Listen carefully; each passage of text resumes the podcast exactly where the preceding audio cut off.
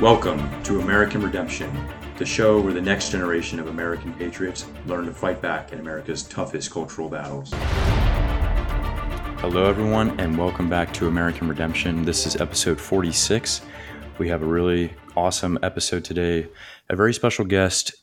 Uh, masculinity and men have been trampled on for decades now. And our guest today is someone who really understands that and is doing everything he can to fight that and to restore authentic masculinity which the world so desperately needs. So, Will, thanks so much for coming on. Thank you guys for having me. Happy to do it. So, can you tell us a little bit about yourself? Yes, I'm the host of the Renaissance of Men podcast. And the Renaissance of Men is a 40 year process to rebirth and redeem masculinity for a world that desperately needs it. And so, in my podcast, I interview uh, speakers, authors, thought leaders who are all participating in and contributing to that global rebirth, um, which is also leading to a rebirth of femininity. Um, and both of those together lead to what I call the Great Reconciliation. So, all the content that I create, whether it be on my podcast or on Instagram or Twitter or all the places I cause trouble, uh, is all geared to that ultimate end. Fantastic. Yeah, we we love that message. Um, I listened to one of your more recent episodes today where you read a review uh, from a a woman actually, which was hmm. surprising. I I didn't a lot of uh, people in this space, the audience is very heavily masculine. Maybe yours is too, ours is ours is like eighty or ninety percent men. But your podcast seems to have a to reach out to women as well. Yeah. And you talked about how it's also going to spark a rebirth of femininity, which is awesome because they do go hand in hand. They need to be intertwined. What's your experience been on that front? On how does restoring masculinity also restore femininity? Mm-hmm. Well, I was actually really stunned to discover that there was a rebirth of femininity that's already happening. Um, so I started my podcast in October 2020, and I started creating content mostly on Instagram because that's what I was familiar with. Because I was a, I had done a lot of travel and nature photography, and so um, and so I started my podcast. Um, and on Instagram, and then I discovered very quickly that there was already a rebirth of femininity happening. And um, once I discovered that, um, I realized that the way that it seems to work is that we have this um, inverted social order where men have been uh, turned into boys. Um, and in some cases, women, but that's another, well, sort of, hmm. that's another conversation. And women have been masculinized. So women are encouraged to be like men, and men are encouraged to stay as boys. And what that does is that inverts the social order. That means that many men are being led by their women Many churches are being sneaky led by women. Government is being led primarily by the uh, the impulse of the feminine. You see this in abortion and, stuff, and things like that. And so this is a symptom of the inverted social order. But when but you it doesn't actually serve women. They don't. Many of them don't actually enjoy it. They feel that something is wrong. They feel it in their bodies. It feels unnatural. They're not enjoying a lot of the wokeness, and many of them are getting older and not having children, and the biological impulse to partnership and romance and love is, is springing up in them and they're realizing that something's wrong. And so the Renaissance of Men, like I said, is a 40 year process. Now, I didn't start it, I just saw it and I gave it a name. And that process of rebirthing masculinity is creating strong, godly, confident men who create space for women to begin unplugging themselves from all the, the, the feminist dogmas, essentially, that they've absorbed. So by creating space where, where so that men claiming space and being men have allowed women to return to being women. And so the content that I create is meant to encourage both of those encourage both of those processes. Yeah, that's fantastic. I, I think that's a very important thing that needs to be focused on is that balance. And um, yeah, it really does seem like women have been burdened with this inverting of the social order in many ways. It's yes. time for, for men to step back up. Yes. I mean, they, they've been burdened with it. And part of the burden comes from culture and society, placing the burden on them and encouraging them that direction. There's also been a failure of their parents, of fathers and mothers, to really disciple them about what it means to be a godly woman. Woman, and so it sends them in the direction of careers and and culture, and um, it doesn't actually it doesn't actually serve them. But it's it can be very frightening for them to imagine the alternative because the ground has been so salted with fears of quote unquote patriarchy and abuse and the handmaid's tale and all that stuff that they've actually been taught to fear a godly way of being. And so I think the reason why my content succeeds with women is that I do a couple things at once. I hold them accountable personally for their wrong beliefs. I think that's really, really important. Um, a, lot of men in, in, this space will blame men for everything. Um, and I don't think that that's appropriate. I think Christ relates directly to women, uh, I guess, person to person. And you see this all throughout the Gospels. And so it's important to do that, but it's important to do it in a way that doesn't shame, that doesn't belittle, that doesn't look down on them, that honors them as as uh, equals made in the image of God. And to be able to do that is, is a very delicate process. Um, and from what I hear, I do it well, and I, I think it shows by uh, my audience, which at least on Instagram is sixty percent men, forty percent women. Um, I don't know oh, about wow. my podcast, but yeah, it's a pretty. Hmm. It's. I was surprised when I saw that too. Yeah, that's interesting. That shows that there's a desire for it from yeah. both genders. Excellent. So, uh, I think there definitely seems to be a uh, crisis of purposeless, like lack of purpose among men in our society. Do you think that's the root cause, or just, or would you say it's a symptom? What are your thoughts on that? Uh, yeah, men's men's purposelessness is a is an interesting one, and I think part of that comes from the way that uh, men have been raised for the past couple generations, particularly beginning with the baby boomer parents and possibly also Gen X parents, is that we were raised to get jobs. Your responsibility is to do good in school so that you can go to a good college and you can get a good job, right? And so the thing with a job is, or a career, is that you're working for a large organization. And by large, I can mean anywhere from hundreds to thousands of employees. And so you're disconnected from the product of your labor. You take a bit of information and you add some of your own value to it, whether you put in a spreadsheet or you revise a design or whatever it is, and you move it down the chain. And then it eventually ends up, you know, somewhere out there in the world selling a thing and the sale of the thing you're disconnected from. You're part of some big conglomeration of people and you're very disconnected from the product of your labor that's what a job or a career is, and that's increasingly happening with law, with doctors as well. It's it's kind of spreading everywhere. It's a corporate mindset, and the thing is, when men are are in environments like that, they are disconnected from the immediate impact of what they create, and they they lose the ability to think entrepreneurially, which is you hunt, you kill, you eat. If you don't hunt and you don't kill, you don't eat which is how men lived for a very long period of time. It's in that hunting, killing, and eating that men find their purpose, being mm. directly connected to the product of their labor. And so, this is the way that men have been softened to just kind of go along with the flow in their job. And so, they don't know what it is to actually actively pursue something of value for them that, that results in a meaningful um, impact in the world. And so that that I think is where the crisis of purpose came from. And so now it's showing up in men who are like, I, I don't know, I just kind of go along with what everyone tells me to do. And that's what I was told to do when I was a little kid in my public school. And that's what I did in high school. And that's what I did in college. And now I'm doing that in my career. But why is my life so empty? Because you've never actually had to pursue anything besides a good grade or a good or a good university or the stamp of approval from a boss which is hmm. very hmm. different from I am going to go get this thing and put forth effort to achieve it because the end product is personally meaningful to me and no one else. Men don't know how to do that. And so, um, but that's a fundamentally masculine skill that we all need to cultivate. Do you think pursuit of virtue is purpose enough, or do you really think that entrepreneurial aspect is necessary?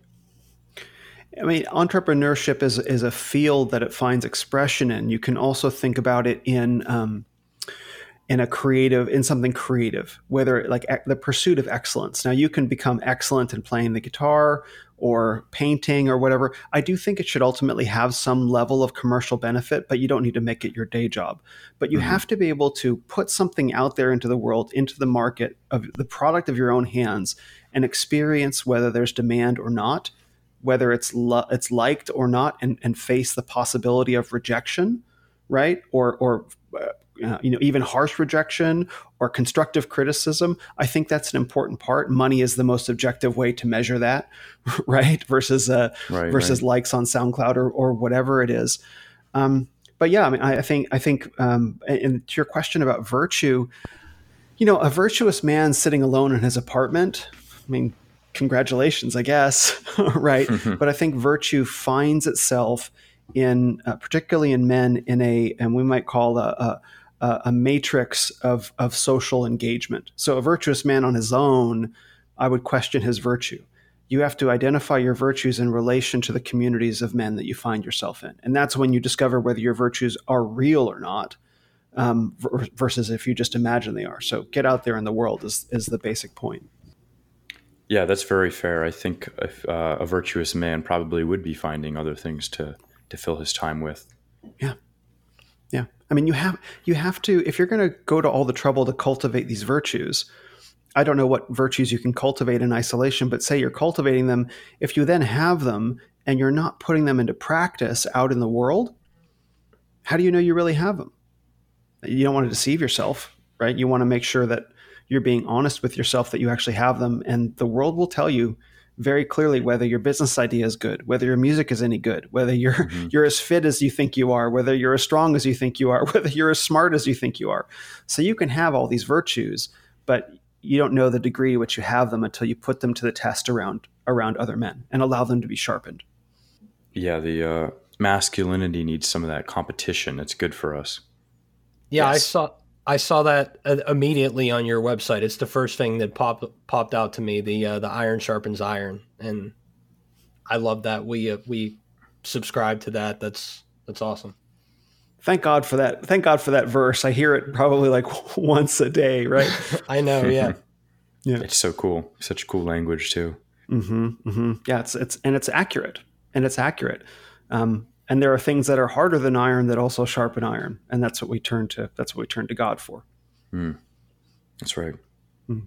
yeah exactly but i think you bring up a really a really good point with that that i mean in the the modern sense they've they've kind of summed this up as like you are like the sum of like the people that like you hang out with and and mm-hmm. stuff like that and i think i think yeah un- unless we're out in the world cultivating virtue and like what we actually what we what we believe in like what what what good is it? You know if you're just hiding in your house and you're like oh i i i believe this or like i'm a man it's like all right well like men take action like you said like that's inherently by our nature. Yes. Yes. And and um if you're hiding in your house and you're actually a useful man if you if that is actually true about yourself i think you would i think i would say you're failing in your duties as a man because your duties as a man is not to just cultivate virtue for virtue's sake. Men are meant to be useful. In the garden, right, the two commands that God gives to Adam were to cultivate and keep the garden, right? And you can think of keep as in protect. So, right there in God's design for Adam is to provide, cultivate the garden, provide food, and to protect. You're not going to be able to do either of those if you're just hiding in your apartment or your house or where or out in the wilderness. Like you are called to be in service. And so, um, as as difficult as that may be, it's still we're not called to be the lone wolf. We're not called to be on our own. We're called to be out there in the world, putting our bodies on the line. No greater love hath anyone than this than the man to lay down his life for his friends. Right? That's not like no greater love than just like enjoy your life alone. right? Hmm. So these are yeah, these are the exactly. ways we're called to be in relation to each other yeah, men are meant to be useful. That really struck me because I think that's really at the root of this. So many men, due to a lot of it's due to technological changes, they don't feel useful anymore. A lot of skills have been eroded. You know, that's at the root of uh, a lot of the drug crisis, the opioid crisis yeah. too. Is you have people who uh, no longer have their factory job, and so they feel useless. Yes, that is a huge part. Thank you for mentioning that because you mentioned about the crisis of purposelessness. So, one of the things that I've had to do with the Renaissance of Men is kind of understand the historical conditions that produced this crisis of masculinity. And so, a lot of it has to do with men's purpose in the world and work.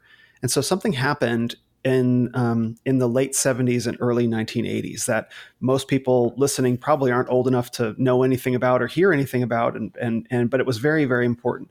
So, at the end of the 1970s, there was a president by the name of Jimmy Carter. And at the start of the 1980s, there was President Ronald Reagan. Most people have probably heard these names. Yeah. So in the and you can look up the data on this. In the late 1970s, a lot of the Amer- a lot of American manufacturing, the core blue collar jobs that built the nation, started to be shipped overseas to places like India, Pakistan, Mexico, and China. That process was starting, and that was happening under under Jimmy Carter.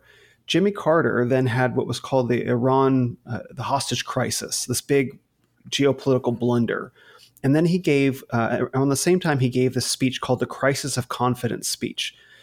The Iran hostage blunder and the Crisis of Confidence speech were the reasons why he lost the presidency to Ronald Reagan. So, what was the Crisis of Confidence speech? In this speech, he was talking about how American jobs were going overseas and we were lo- losing our confidence as a nation and our ability to be producers, not mm. consumers.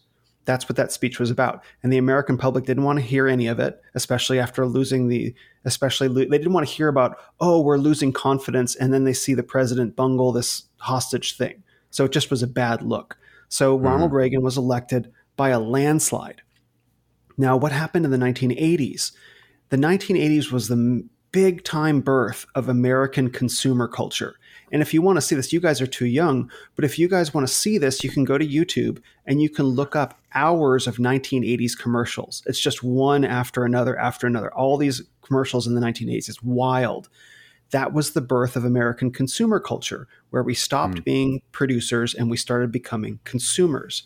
A lot of people romanticize the 1980s. You see a lot of music that's like, oh, 80s music is so good. It was this big, you see like Top Gun and Arnold Schwarzenegger, like America is strong but that was the beginning of the shift to us becoming a consumer mindset, not producer mindset. That happened under Reagan, and the shipping of American jobs overseas accelerated under him. And that is not a well understood aspect of American history of how we got here as men. Is the jobs that defined us as a nation went to other nations. And so we became not producers, not hunt, kill, eat. We became consumers. Just make money mm. and consume what other people produce. That's a that's a big big part of American history that I think we're not allowed to look at yet. Wow, that is really fascinating. Yeah, I didn't know the that history in that detail, and that's just so damaging. The consumerism is rampant, and uh, really just an ugly part of our culture as well. And yeah, Ronald Reagan, he's is idol among the right wing, but I've yeah. learned a few things about him that have knocked him down quite a few pegs in my vision. Yeah. It's unfortunate. I mean, he signed. I mean, he said he later said it was the greatest mistake of his political career, but that's, you know, cold comfort because he was the man who signed no fault divorce into law in California right. in 1969. Right. Yeah, right? It's that like, was well, very damaging. Yeah, thanks for that, bro. Oh, I feel really bad about it. Oh, yeah, I bet you do. Some consolation. Yeah, exactly. Dang. All right. So another interesting topic would be honor. Uh, that's a very important theme in a lot of literature and, and stories from all sorts of different cultures throughout history, but I don't think it's a big part of our culture today at all. And it, mm-hmm. I suspect it has an important role for uh, for men, but I don't really know much about it. Mm. So the best introduction that I've read about honor is from the book "What Is Honor" by Brett McKay, who runs the Art of Manliness uh, website. It's a great little okay, short yeah. book. So I'm going to borrow a couple things from that book, as well as um, this woman named Alison Armstrong, who's been writing and speaking and, and about men and teaching about about men for 30 years. She actually understands men to a, a, pretty stunning degree and has a lot of love and honor for them, which is beautiful to see. Wow. So yeah, so uh, AlisonArmstrong.com. I recommend her book, The Queen's Code, which you I recommend it very highly. You can get it on Lulu.com. It's sold out on Amazon. Um, it's a great book about men. It was uh, it was when I read it, I was like, oh wow, I learned a lot about myself. Um, we'll link that. Mm-hmm. And I've done uh, I've done two podcasts with her, uh, and I just did a, a, a, dialogue, a forty five minute talk with her. That's all on my YouTube channel, um, and in my podcast as well. So Alison Armstrong says honor is doing what's right even when you don't feel like it, and I really like that because you know you we all know in, in many cases what the right thing to do is. What gets in the way? Our feelings. We live in a feeling centric culture. Mm-hmm. I don't feel like it, so I'm not going to do it. Well, that's dishonorable, right? You do what's right even when you don't feel like it because you because you gave your word, because you know it's the right thing to do, because your conscience convicts you, because it's in the word of God, whatever. right? And so the degree to which we are able to do that consistently creates a sense of honor inside ourselves that then radiates out through us. When you meet an honorable man, you can just kind of tell. You just kind of feel the way that he carries himself. Mm-hmm. So then Brett McKay talks about there's two different kinds of honor. There's horizontal honor and vertical honor. Horizontal honor is honor between brothers, between friends. As in Stephen and Andrew, I will do this right? I tell you I will do it, and then I keep my word, and then I earn honor with you. Or we, the, three of us, determine these are the standards that we hold each other to. We keep those standards, so we have honor with our brothers, right?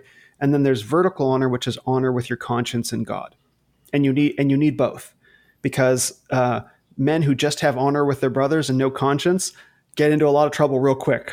hey, bro, mm. watch this. that's that's how you get that. And if you just have honor with your conscience and God and you're not actually out there in the world, again, you're not you're not contending with other men and you're not being held to a standard. So when a man does what's right, even when he doesn't feel like it, both the commitments that he makes to his brothers and his family, etc., and to his conscience and God, that is how you create honor as a man. But we live in such a feeling centric culture that says if it feels good, do it. The other side, if it uh, it feels good, do it is one message. The flip side of that is if it doesn't feel good, don't do it. But doing the honorable thing ain't always right. going to feel good, right? Yeah. So right, that's how right. we got into this predicament. Yeah, that's hedonism for you. Yes. Uh, that is very damaging. That what that sort of mindset. Yes. It's uh but the good thing is I think honor and many other virtues are they're just they're so good that when you see people exemplifying those virtues, it makes other people want to be like that as well. So the power of influence with virtue is very strong. Yes. You know, so we can start being honorable and, and it will have a great impact on those around us. We become we become men that people can rely on. And they may not ever tell us, but when um, when stuff starts to go wrong, when someone needs a good man to step up and handle something, our phone rings or someone says, Hey, can I talk to you for a minute? Mm-hmm. And they know intuitively that they can rely on you. Or you'll get into a situation where someone needs to make a decision and you'll just naturally see that everyone's eyes will look towards you. It can be very uncomfortable, right? It's like, why is everyone looking at me? Well, because they know intuitively we have this I don't know that I want to call it herd instinct or intuition or this felt sense. Uh, there's all these different words, but people just kind of know when a man has cultivated honor and strength because there's a, a, solidity to him that everyone can feel. And when people feel that solidity, that's leadership. And when people feel we're, we're hierarchical animals, men are particularly. And so men will naturally look at a group and see who the leader of the group is. It happens automatically. And so when you're in a group of men and you feel the, all the eyes turn to you, even though you didn't necessarily sign up for that job, that's the reward and then and then you have to put that virtue on like okay i guess i'm the leader in this moment i better lead in whatever minimal way and it can be a process of learning how to do that but that's what it means to become a leader like it doesn't happen in the movies that you know someone comes up to you and puts a crown on your head congratulations now you are the king it's like honor is earned by you have to win small battles you have to mm. win small battles and then you earn the right to have that leadership. And then you've earned it and then you know it's yours versus someone hands it to you. Because working for something, putting your shoulder to the wheel is always the best way to take possession of something versus it being handed to you. And this can tie into the whole purpose conversation as well. I like that. Yeah, leadership is uh, should not be taken lightly, and it's much better if you earn it over time by displaying virtues like honor and becoming trustworthy. Uh, now it, I'd like to talk. Oh, sorry. Go ahead, Stephen. No, it, it the first place that I went is it made me think about uh, our country as a whole. Like you talking about like the the history of the seventies and eighties. Like we call we had we cultivated a a virtuous, prosperous society, and the keys to this like country have kind of been have been handed uh, to to people who think that you know oh, things are always going to be fine, regardless of how consumerist we become or regardless of how hedonistic um, we are. And, you know, when you look back at like the history of our country, there were there were men who had to accomplish things to to to become leaders in this country. Like you talk about people specifically, first person that comes to my mind is someone like Andrew Jackson, that was you know had had his had his family taken away from him and had to fight in in wars and cross like the frontier and like he was a nobody he wasn't a part of the political like elite class and made something of himself or you listen to any of the other heroes these, these were men who they earned their spot at the top and now we kind of just someone rolls out of bed and they're like oh this is the next uh next great person out of this state because they have a a good name attached to them. And I, th- I think that's that's a real thing that we have kind of got away from that that hierarchy of uh, of competence a little bit. Mm-hmm. Well said. Yeah, we have a managerial class, and very uh, true. The members the manager the members of the managerial class they don't get there because they're great at producing. They get there because they're good at managing. They're good at social influence.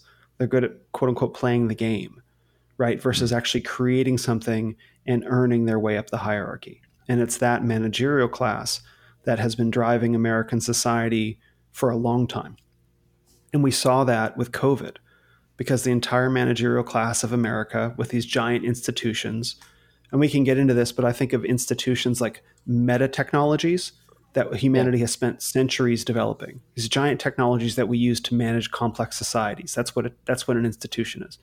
These institutions have been taken over by members of a managerial class who didn't build them, don't know how to build them, and have just been cultivated by fellow managers. And in 2020, they all turned simultaneously on the public and the population of America, particularly capable men who can produce. And so this is how they're using the, the leverage of institutions against men and women to force uh, to force an eternal managerial system onto people, which we would call communism. And so that's hmm. that's one way to think about what's going on.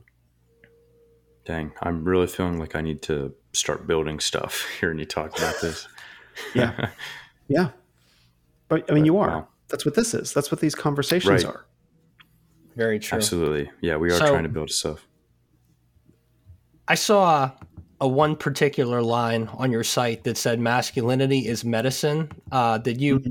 find that somewhere? Or did you come up with that? Because I just I just really really liked that because it kind of does feel like doing masculine things is like my my medicine. You know, working all uh, working the entire week. Like when I'm actually like out in my backyard or working with my hands or like doing something like with the guys. Like I do kind of feel like that is you know, obviously we have our time we go to church and we have time for the Lord and time for prayer and stuff like that. But when you are doing stuff with, you know, your fellow man, you do feel this sense of like, you know, I'm not not worried about, you know, what's going on in like the outside world. I'm worried about, you know, what's this journey I'm on with uh with these guys? Like what's what's my my goal in this situation? What's my mission? So I just really want you to expand on that if you can.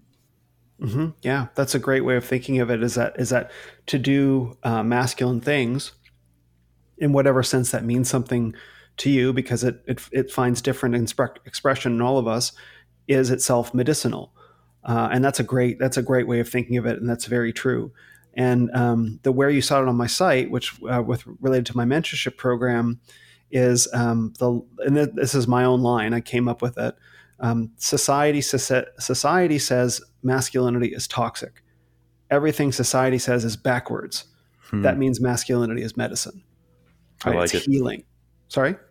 I like it. That's great. Thank you. Yeah, I mean that was my own experience. Is that I spent many years of my life believing, believing the feminist lie. I lived in San Francisco, so I was swimming in it for years that masculinity is somehow toxic, that my gaze is destructive, that my that my uh, sexual impulses, you know, my desire and love for women and want to find a wife and have kids and all that stuff, that it was all bad and oppressive and patriarchal and terrible. And I lived like that way. I lived that way. I internalized that, and it took travel, which I, I think you guys mentioned you want to get into. It took travel to start pulling those beliefs out of me. For example, I went down to um, I went down to South America and I've told this story before. I went down to South America. Mm, this would have been in 2016. I was in Colombia. Um, and uh, Colombia has uh, much more traditional sex roles than we have in America. And so, you know, I was walking around talking to girls and stuff like that, and and they were like, "Why are you being such a wimp?" They would actually say that because they're much more forward. I'm like, "What do you mean?" right? They would actually say that. They didn't even they didn't use those words, but I, they used harsher language. And I was like, "Wait, I'm I'm allowed to be more forward.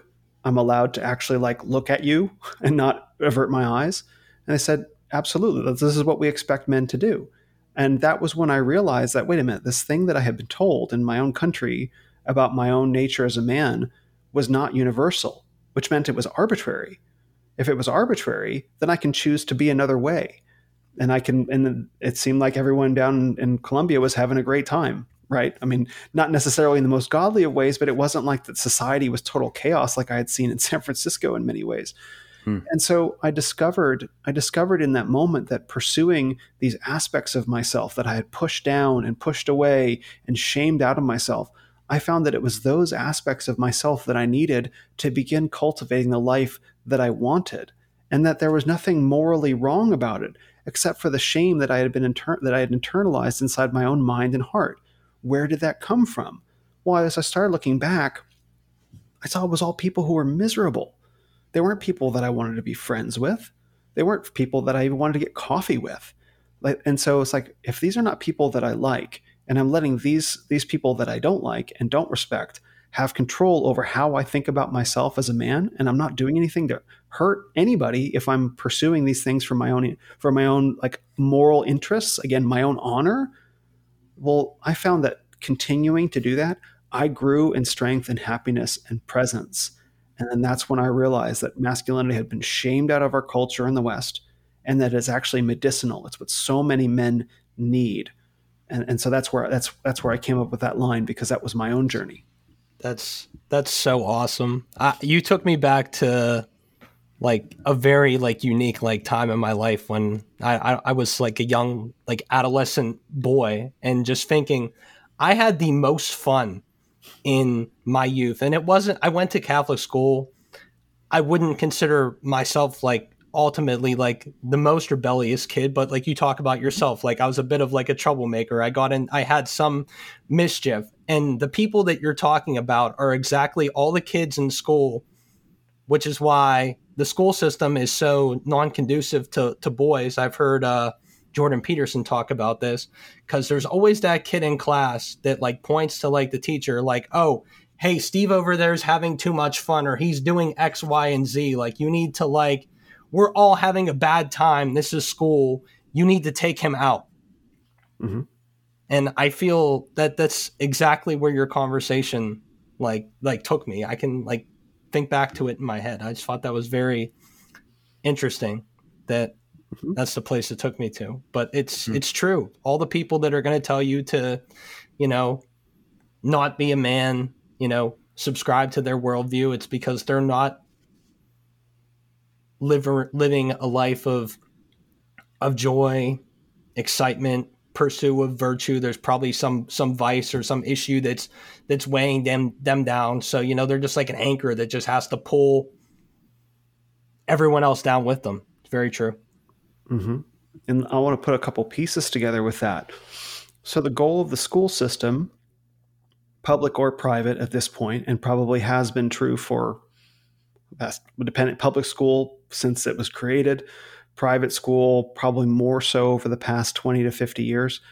The goal of the school system, and you experienced it, is to have all of our rough edges sanded down and hammered down so that we can fit neatly into a corporate professional environment and not ruffle any feathers because a whole bunch of people doing knowledge work when we're working with our head with our with our with our head well what gets in the way of of productivity with our head our emotions our silly emotions right? So you got to make sure that no one does or says anything that ruffles anyone's emotions so that we can all think clearly to do our little to do our little thing versus you imagine men working in factories or in trades where it's like they're just throwing insults back and forth and being worked up emotionally like it can get dangerous yeah. depending on how worked up you are but you can put it into your work.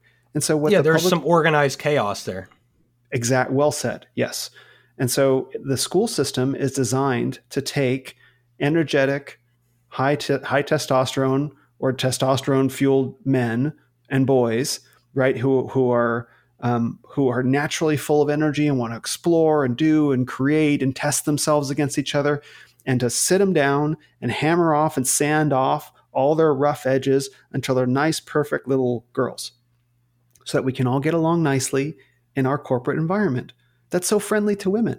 So, really, what the public school system is trying to do is trying to make us more amenable to corporate environments where we can work, you know, side by side with women, which has never happened before in human history, right? So that's why bo- that's why men are kept at the level of boys, right, and women are turned into men, so that women can be the ones in charge over the little boys, and that's what we see in corporate America, and now that's what we see in government in so many places, and it begins in the school in the school system that our parents send us to, uncritically, many of them. So tragic. The culture we are living in has done so much damage to men. It, it cultivates weakness, mm-hmm. not just in the culture, but also like our environment, like, uh, you know, what's in our food um, and the chemicals in our water, all this stuff, just attack after attack on masculinity. Mm-hmm. It's like a 50 front war. Yeah yeah, it's re- it's really kind of frightening.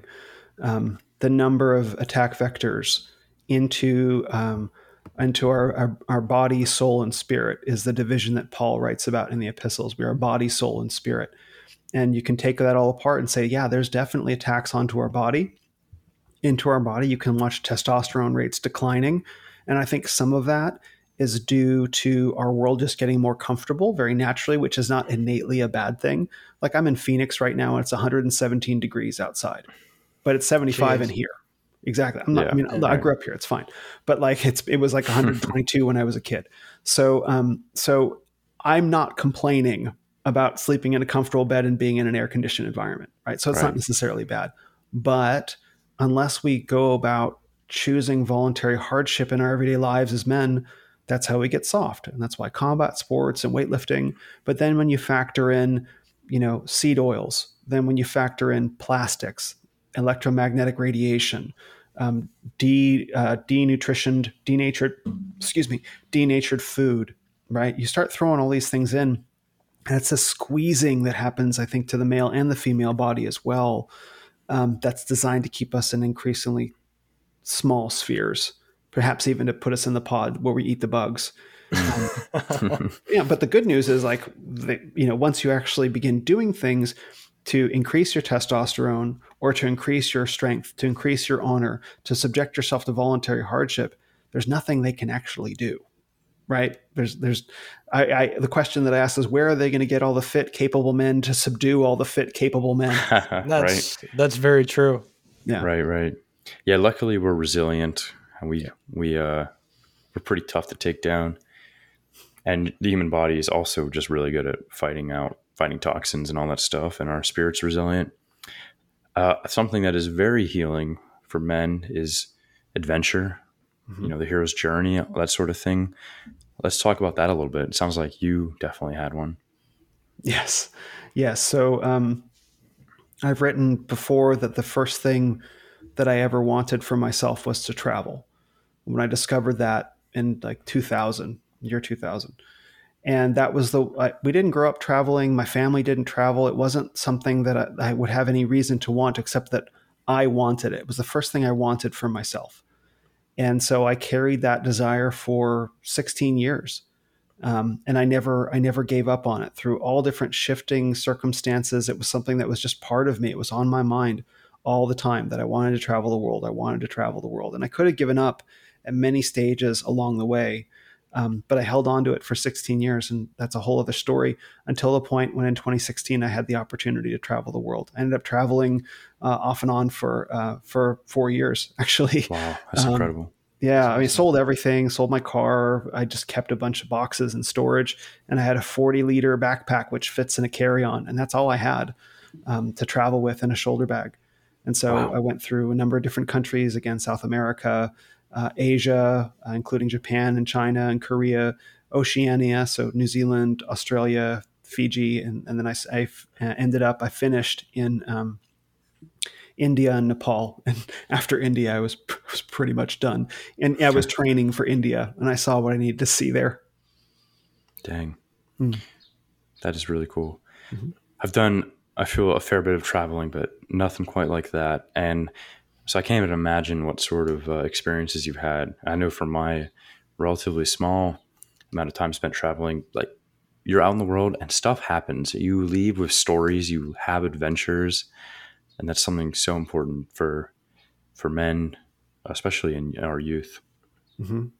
And, and let me encourage everyone listening to think very seriously about setting aside you don't have to like i just did an insane amount of time. That's just like because I, I, had the opportunity and desire to and that's just my own psychological configuration that it was fine for me. Not everyone's that way. But if you feel called to travel allow me to recommend very very sincerely trying to get as many weeks in a row as possible even if it means leaving a job. So for example i traveled from san francisco down to south america and i was in argentina. That was my first stop buenos aires in 30 days, my first 30 days in South America, I was uh, I was amazed at the number of things I did. Like my first 30 days, I was like, how did I accomplish so much with just a backpack? I, you know, again, I didn't travel luxury style. I wasn't in Airbnbs and hotels. I stayed in dorm rooms. I stayed in a dorm room in, in Hong Kong that had 12 people in it and, a, a space that was actually quite small because the bunks, bunks were stacked four up because Hong Kong is, of course, a very dense city. But if you can put together a five week trip, backpacking trip to South America, particularly if you can do it alone, although if you're if you're a woman, I don't necessarily recommend traveling alone. I mean, bring a friend for sure. Um, uh, but for for and if men too, if you if you don't think you could do it alone, bring a friend. But you can get in you can get into so many adventures that will absolutely change your life in 30 days. You know, 45 days. 60 days. And you can do it relatively inexpensively. There's a there's a guy called nomadic matt and he's generally considered the budget travel authority. And using some of the tools that he provides you can actually calculate how much will it'll cost you per day to travel you know how to save money get a travel credit card with points and save up for flights. Like there's all these ways to make travel relatively inexpensive or very inexpensive as long as you know what you have to spend for a day and depending on where you go in the world, it's not all that expensive to travel. So um, I wouldn't recommend starting with India. You can, but that's advanced. but you know, South America, Latin America, you know, Argentina, Colombia, Peru, particularly Argentina. There's so much to do and see that will absolutely change you. And and when you travel, there's a strange thing that the amount of novelty that you experience every minute of every day makes time slow down. I think there's something in our brains that perceives the passage of time slower the more novelty we experience. So if you've ever been like in a crisis situation where you have to make a real snap decision, like time slows down because there's so much novelty, right? Versus when we're doing the same routine day in, day out, time just seems to fly by. So when you start traveling, you're exposed to so much novelty. Like 48 hours can feel like a week at home. And so you stretch that out to 30 days. The amount of novelty that you experience, the number of decisions that you're forced to make, the number of things you'll see, you will come back from that 30 day experience and be like, I am so glad I did that, even if it means that you have to get a new job on the back end so you can get the time off. So I highly recommend yeah. that to people. Absolutely. It is so cool to have spent some time looking back and feeling like that felt like it was so long ago when really it was mm-hmm. two days. It's the best feeling. Mm-hmm. And just racking up stories and adventures and, and seeing new things. It's very yeah. cool. Yeah, friendships, so, deep conversations. Yeah, go ahead. Um, okay, so a lot of people have a, a kind of a gut reaction when they hear solo traveling to like, what what's wrong with people who solo travel? Like, I don't understand. So why do you think solo travel is important? I've I've heard a lot of people like someone in my family went solo traveling and people are like, what, what's up with that? You know? So what is so great about solo travel? Well, I think it's important to understand that not everyone is wired to do that. So uh, I always use the example of the Lord of the Rings, right? So you look at the Lord of the Rings and you think about the hobbits, the Shire. Like Bilbo, Bilbo Baggins was considered a weirdo. It's like, why does this guy like to travel? Like we have everything we need right here in the Shire. Frodo was similarly a, a weirdo. So, um, so understand that most people, and when I say most, I probably mean at least 90% of people are constitutionally wired to never travel much beyond their own hometown. And that's okay. That's totally, totally okay. There are a small percentage of people that are called to travel, and it's just part of who they are. And that's a good thing. And I think that's God's design because um, you can imagine that when we were living in small tribal villages, it was necessary for someone with a spirit adventure to go meet the neighboring village to trade with or you know or or cross you know cross breed with let's say right? That's could be an example as well. So it's not yeah. it's not it doesn't appeal to everybody. So if you feel called to travel and no one else around you understands that doesn't mean there's anything wrong with you. It doesn't mean there's anything wrong with them either. It just means that it's part of you. And so you get mm. the choice whether or not to do that. So for most people i think that they derive at least part of their identity from the other others around them right? So who am i? I don't i don't know who i am but i have these people around me and they help provide these aspects of my identity. And if you were to remove me from these people i wouldn't know who i am anymore in a way that makes them uncomfortable. Hmm. so for me that was never me. So i was capable of being alone you know on my own in, in daily environments buses planes trains all that stuff for a long period of time because I never derived pieces of my identity in that way that made me uncomfortable if I didn't have it. So if you if you're blessed, I think it is a blessing. If you're blessed with that ability to be on your own for long periods of time, praise God and hallelujah, and you can actually go and get this new experience of yourself while traveling where you're completely isolated from the influence of anyone else. So if you ever wanted to see, this is why travel is really good for people. For some people, it can be really bad for others because when you're isolated on your own, when you're in a foreign country and it's six o'clock in the morning and you have a choice whether you're going to get up and catch the bus to go on this epic adventure or whether you're going to sleep in for another couple hours and miss the bus and not have the adventure, you discover real quick whether you're truly as committed to the things you want as you say you are. And so that's why travel is such a great test. Or whether you you know you have to be up at six, but yeah, I'll just have one more drink at ten. Oh, and then it's eleven, and that's okay. I didn't want to go anyway right? So travel is a real test to mm see if you're about what you say you are. Um, and and many and the people who thrive in that, they thrive. They thrive. But people who derive more of their identity from others others around them, they can find it very difficult. And and and you know, again, the last thing I'll say is like the great thing about travel is that it's like um, it's like it's like snorkeling or scuba diving. You go on this deep dive and you only have a limited amount of time right? And that time can be measured in both time and money. And so you stay, you try to stay underwater for as long as you can and see as much as you can with that while that clock is ticking. And it definitely teaches you impermanence as well. And so it's a great test for people who are wired that way. And if you go in with the right intention to really honor yourself or to learn how to honor yourself, it's absolutely transformative. And that's what it was for me. Hmm. Interesting. Cool. Yeah. I, it is cool to hear um, in that you know very articulate manner what is the value of traveling because yeah. sometimes you think oh i just spent all this money and you can't what what did you really like tangibly get out of it um, that's so it's cool to hear that kind of thing like travel was long considered by upper class people to be like a very formative thing and a part of growing in virtue so i think that's pretty cool mm-hmm. and do you think and, there's other good ways to get adventure other than traveling Yes. Oh, oh, absolutely. It's it's it depends on what you consider adventure, um, but I think um, I think. And by the way, just real quick about upper class people considered travel. Yes, and the great thing about travel now is that it's more accessible to more people than ever, which is both a good thing because it it binds it helps us see each other as humans better. It's also a bad thing in that you have to navigate through more weirdos and bad people on the road. That's a whole that's another conversation. So, um, the question about adventure. I think what people are really looking for when they're looking for what we call adventure is they're looking for circumstances that force them into the moment. Meaning, you can't sit in the corner and noodle. Mm, what should I do about this? They're looking for because because that's kind of how our lives are. You know, they move slow enough that we can think and think and think, and then we act, and then we think and think I think what people are looking for in terms of adventure is a period a, a period of time where they're forced to act instinctively and to learn to trust themselves. And so you can create that, you know, on the road traveling. It's traveling is a great way to create that. Um, and you can do it in a very short period of time.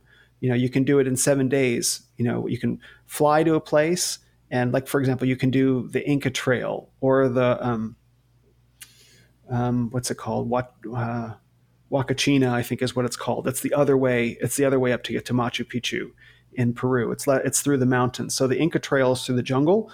There's a way to travel through the mountains to to uh, Machu Picchu as well. Those are both like seven day trips. The Inca Trail is booked out pretty far in advance, but the I think it's Huacachina. I'll look it up and I'll send it to you guys.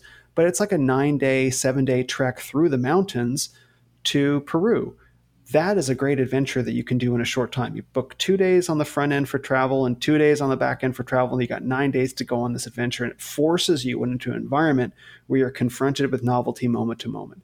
Now, you don't necessarily have to do that by going overseas.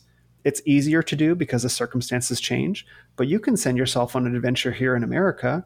You can walk the Appalachian Trail, trail or the Pacific Coast Trail, right. or you can decide that you're going to go camping, you know, outside of outside of town and you're going to leave your phone i don't know someplace far from you and you're going to bring a minimal amount of food for 5 days so that you're basically fasting and just not have any books not have any entertainment no distractions and just allow yourself to be with yourself under the stars and under the sun for 5 days with no out that that can be an adventure in itself I do think you have to leave home to go on an adventure. I don't think that you can set up an adventure in your living room.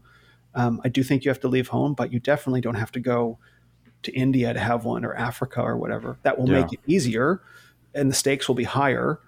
Um, but you can have an adventure a couple hours outside of town if you set it up right, as long as you make sure that you're forcing yourself into a position where you are confronting the moment, moment by moment. And that immediacy is what I think people are looking hmm. for. Mm. I like that. And I think you have to grow from it too in some yeah. way. But yeah, definitely. There's just so much. Just get out of the house, and life will happen, and it'll be exciting. Mm-hmm. Mm-hmm. Yeah, and you yeah. and you can't always determine how you're going to grow. But yes, like adventure has a way of squeezing growth out of us. You have to confront a challenge. You have to be able to quit, right? I, I did a podcast with Ed Latimore, who's very popular on Twitter. He has a couple hundred thousand followers, and, and you know more on other platforms. And what he said is the different. There's a difference between challenging and hard or difficult and hard. I'm mm. not sure which word he used. When something is hard, you can fail at it, right? You can quit. And that's what makes the difference is that you like you can't fail at something difficult. But something hard, you can fail and you can quit. And and seeing it all the way through and not quitting is a victory in itself. That's that's pass fail. But mm. something hard you can go with more than pass fail. You can go pass and then you can go all the way up to like A plus and then the growth that comes out of that can, who knows what that is. So doing hard things, men do hard things. You know, that's the that's the goal. Yeah. Oh, I want to. I just thought of something that to me is the spirit of adventure that I saw in uh, my roommate.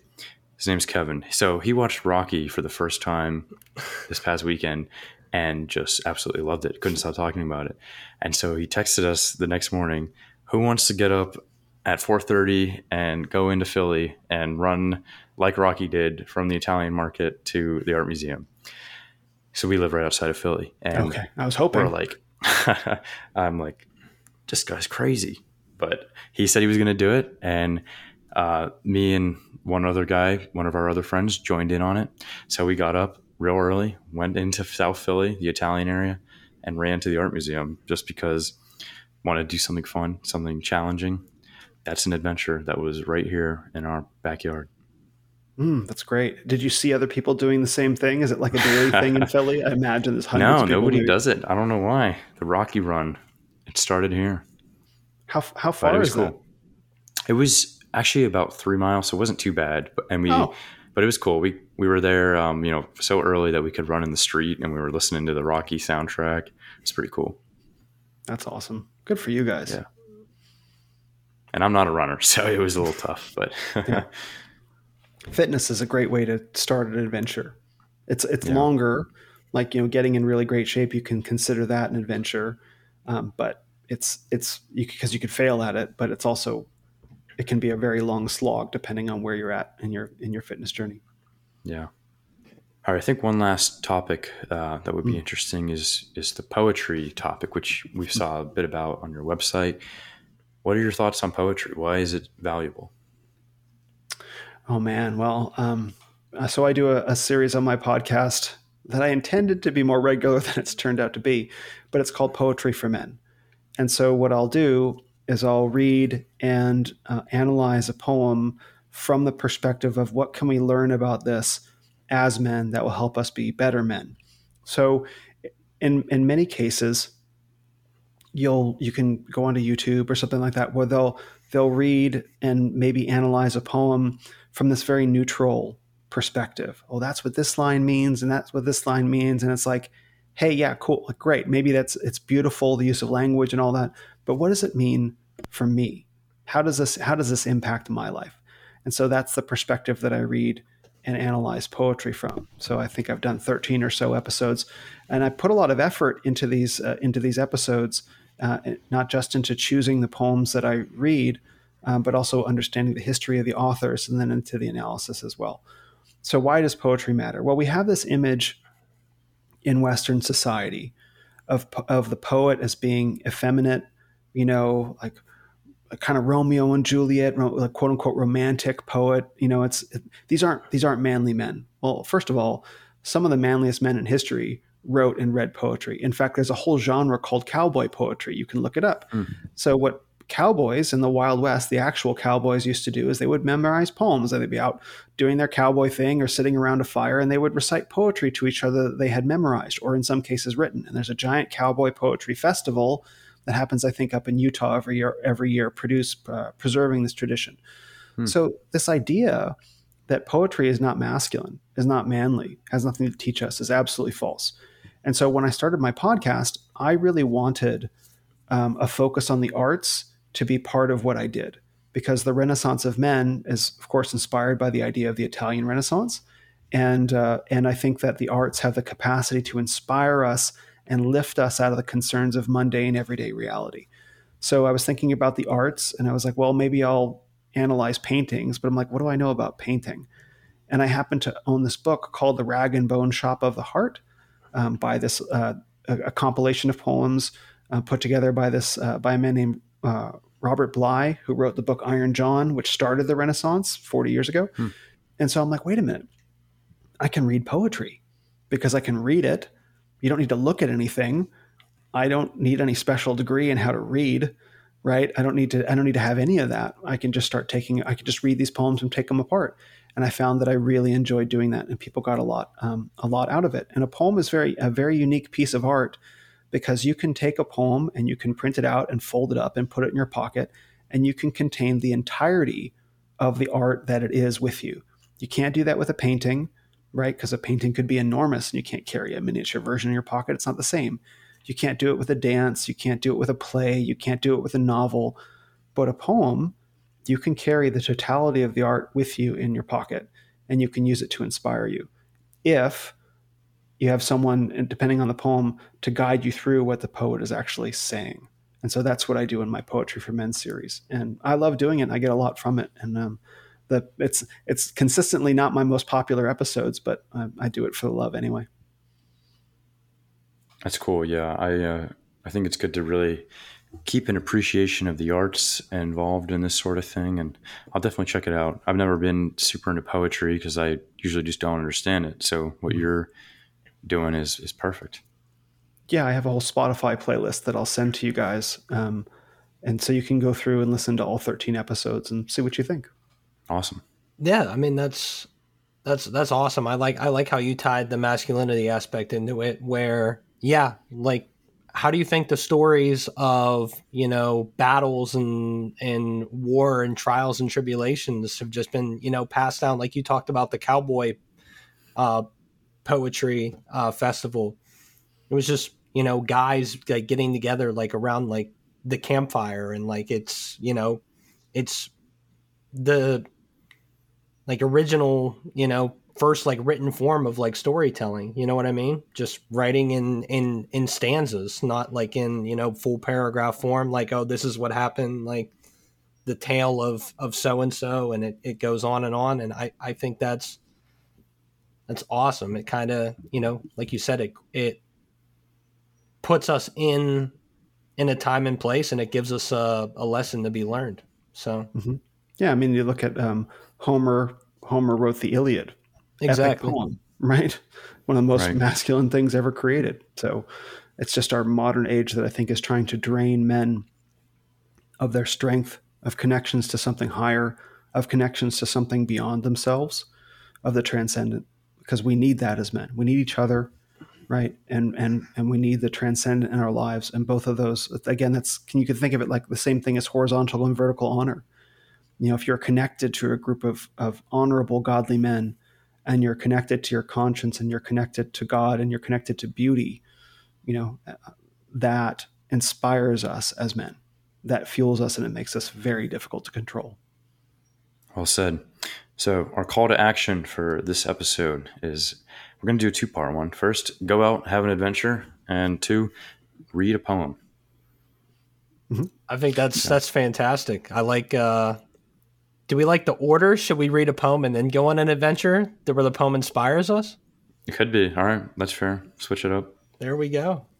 I have a blog entry on my website that uh, that's like 10 starter poems that you can read um, and then of course there's also you can listen you can listen to the podcast series as well but i put together a list of poems that are good for men to start with in various topics. I'll send that to you as well. If you don't know Very where good. to start with a poem because some poems you know you can get like a lot of the really classic poems like if you try to read shakespeare out of the gate yeah. shakespeare's tough to read right? A lot of the romantic poets can be tough to read. So it's about finding the right poem that speaks to you. Rudyard kipling's if very popular one right? That's another. That's another. That's where a lot of men start. Invictus is another good one.